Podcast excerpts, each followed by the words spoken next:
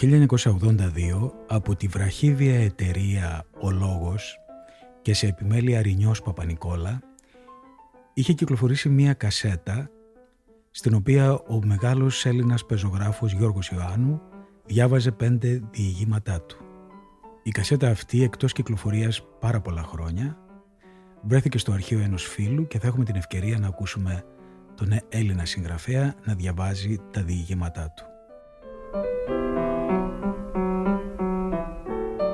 Ξεκινάμε σήμερα με το διήγημα «Οι τσιρίδες». Είναι τα podcast της ΛΑΙΦΟ. Ξαφνικά, μέσα στο αυγουστιάτικο απομεσήμερο, ακούστηκαν τσιρίδες φοβερές από το απέναντί μας μεγάλο σπίτι. Όλος ο κόσμος βγήκε στις πόρτες και τα παράθυρα.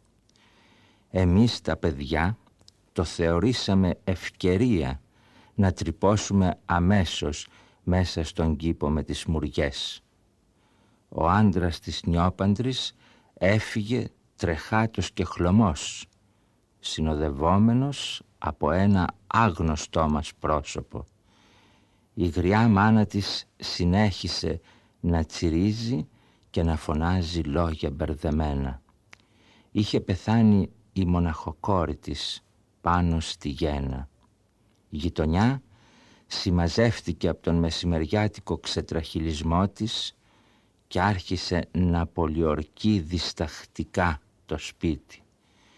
Ήταν πολύ ακοινώνητη ή μάλλον ακατάδεχτη η χαροκαμένη οικογένεια. Με κανέναν δεν είχαν πολλά παρεδώσε. Το απόγευμα έφεραν την πεθαμένη κόρη. Το αυτοκίνητο της κλινικής δεν μπορούσε να μπει στο στενό και έτσι την πέρασαν από μπροστά μας με το φορείο. Την είχαν σκεπασμένη με κουβέρτες χοντρές. Το σώμα της δεν το έβλεπες, όμως το μάντευες καθαρά. Είπαν πως το μωρό, ένα κοριτσάκι, ζούσε και μάλλον ήταν καλά. Ξημερωθήκαμε στις πόρτες και τα παράθυρα. Οι τολμηρότερες και σοβαρότερες γυναίκες πήγαν να συντροφέψουν τη γριά που είχε πια εντελώς σοπάσει. Οι άλλες έμειναν να σχολιάζουν ψιθυριστά τη ματαιότητα της ζωής, μα και την πιθανότητα να ξαναπαντρευτεί ο νεαρός σύζυγος. «Αυτός θα παρηγορηθεί», έλεγαν όλες με ένα στόμα, «αλίμονος στη μάνα και σε εκείνη που έχασε τα νιάτα της», συμπλήρωναν. Όμως, που και που, η τραχιά φωνή κανενός εγκαταλειμμένου συζύγου ξανάφερνε μερικές γυναικούλες από τις σφαίρες της υψηλής φιλοσοφίας στον συζυγικό κοιτώνα. Το πρωί έφεραν και ένα μεγάλο σταυρό καμωμένον από άσπρα τριαντάφυλλα. Ο σταυρός είναι το στεφάνι της μάνας, το μαρτύριό της, είπαν όλοι. Τον είχαν παραγγείλει σε μεγάλο ανθοπολείο της Αθήνας, που τον έστειλε επειγόντως με το νυχτερινό τρένο μέσα σε ένα κασόνι με πάγο. Οι λεπτομέρειες αυτές έκαναν τεράστια αίσθηση. Βοηθήσαμε να ανεβαστεί το βαρύ κασόνι με το σταυρό ξαπλωτό μέσα. Αυτή ήταν η πρώτη και στερνή φορά που μπήκαμε στο σπίτι. Απ' την άλλη κιόλας μέρα η γριά σφάλισε όλα τα παντζούρια και σιγά σιγά κανένας δεν ήξερε αν υπάρχουν ή όχι άνθρωποι εκεί μέσα. Μόνο από τα κλάματα του μωρού βεβαιωνόμασταν πότε πότε πως το σπίτι δεν ήταν εντελώς ακατοίκητο. Λέγαν πως ο πατέρας του έρχονταν καμιά φορά τη νύχτα φέρνοντας προμήθειες και ύστερα έφευγε πάλι. Η γριά δεν του άνοιγε την πόρτα προτού τον θυμιάσει. Τα αγριόχορτα και τα βρωμόδεντρα είχαν θεργέψει στο μεταξύ στην τεράστια αυλή τους που εκτείνονταν κυρίως πίσω από το σπίτι. Εκεί βλέπαμε αργότερα την ξερακιανή γριά να σεριανάει με ύφος πάντα σφιγμένο το ξανθό κοριτσάκι, κρατώντας το από το χέρι. Κανέναν δεν εννοούσε να χαιρετήσει, ούτε γύρισε να μας κοιτάξει ποτέ. Μια φορά όμως που πήδηξε τον μαντρότυχό τους για να κόψω φύλλα μουριάς για τα κουκούλια μου, πέτυχα μοναχή της τη μικρή. Μόλις με είδε, ζάρωσε σε μια γωνιά σαν αγριόγατο. Ήταν πολύ ξανθό και κάτασπρο από την κλεισούρα. Μου θύμισε τα γατιά που είχε γεννήσει και μεγαλώσει η γάτα μας μες στο ταβάνι. Μα πάνω που άκουγα μέσα μου τη φωνή πως αυτό το σκατό είχε πεθάνει τη μάνα του, εμφανίστηκε φοβερή η γριά στην πίσω πόρτα και έγινε άφαντος. Το σπίτι εξακολούθησε να είναι κατάκλειστο. Τα σαραβαλιασμένα παντζούρια του ήταν πια μες στη σκόνη. Λέγαν πως η γριά έτρεμε κάποιον άγγελο που γυρόφερνε καβαλάρι στο σπίτι κάθε νύχτα, χτυπώντας άγρια με το κοντάρι του τους τοίχους και τα παντζούρια. Όλη τη νύχτα ξαγρυπνούσε παραφυλάγοντας, ενώ η εγγονή της κοιμόταν. Ήθελε με κάθε θυσία να τη γλιτώσει. Την κόρη της, που ήταν ζωηρή και ανέμελη, την είχε αγγίξει το κοντάρι του αγγέλου. Φαίνεται πως υποπτευόταν κυρίως τον γαμπρό της. Θυμάμαι το σπίτι πάντα κλειστό στην κατοχή. Το θυμάμαι έτσι και στον ανταρτοπόλεμο. Ύστερα αναγκάστηκα να λείψω για πολύ. Φανταρλίκι, μπαρκάρισμα, έρωτες ατέλειωτοι και μπόλικες στεναχώριες που τις θεωρούσα μάλιστα ιδιαίτερα βαριές και μοναδικές. Ώσπου τα πένθη με ξανάσυραν πίσω. Είχα γίνει πια αρχηγός της οικογένειας, αρχηγός σε κάτι κι εγώ. Το κατάκλειστο σπίτι όχι μονάχα δεν υπήρχε πια, μα ούτε ο δρόμος εκείνος δεν μπορούσες να καταλάβεις πού βρισκόταν άλλοτε.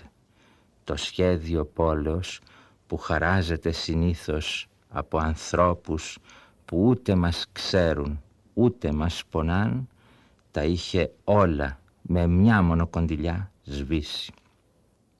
Εγώ όμως, χωρίς να το καταλαβαίνω, όλους αυτούς τους τόπους τριγυρνώ και πολύ υποπτεύομαι πως πάνω στο ρεπιασμένο εκείνο αρχοντικό και την αυλή με τα αγριόχορτα έγινε η τεράστια αυτή πολυκατοικία, όπου κρατώ κι εγώ ένα κρυφό διαμερισματάκι για τις ατασθαλίες μου. Ίσως αν ερευνήσω να μάθω και για εκείνο το κοριτσάκι, που φοβάμαι πως θα έχει πάρει πολλά διαμερίσματα ως αντιπαροχή. Δεν θέλω όμως να έρθω σε επαφή με κανέναν, ούτε φυσικά με το θυρωρό που με κοιτάει τόσο παράξενα. Πάντως κι εγώ δεν ανοίγω τα παντζούρια μου ποτέ, αν και τα αγγελικά πρόσωπα που κρυφομπάζω συχνά μου το ζητάνε. Και δεν το κάνω οι άλλοι για να μην μας δουν, μα εγώ για να μην βλέπω τους άλλους. Αυτό φυσικά δεν μπορώ ούτε και θέλω να το ομολογήσω. Κι έτσι, διψώντας για αέρα καθαρό, μου φεύγουν μια ώρα αρχίτερα. Εγώ ποτέ δεν βγαίνω ταυτοχρόνως. Πάντα θέλω να μένω μόνος μες στα ερείπια του άσπλαχνα αναστατωμένου δωματίου μου, σκεφτόμενος ιστορίες αχνές μα πρωταρχικές που μες στην ερωτική παραζάλη μου τις είχα για πολλά χρόνια αποξεχάσει. μόνο που πάντοτε φτάνω με τη μνήμη μου σε ένα φράγμα από δάκρυα, ασυνάρτητες φωνές και κάτι τσιρίδες σπαραχτικές, και βροντώντας τότε την πόρτα ξαναβγαίνω στο εφιαλτικό κυνήγι των θανάσιμων αγγέλων.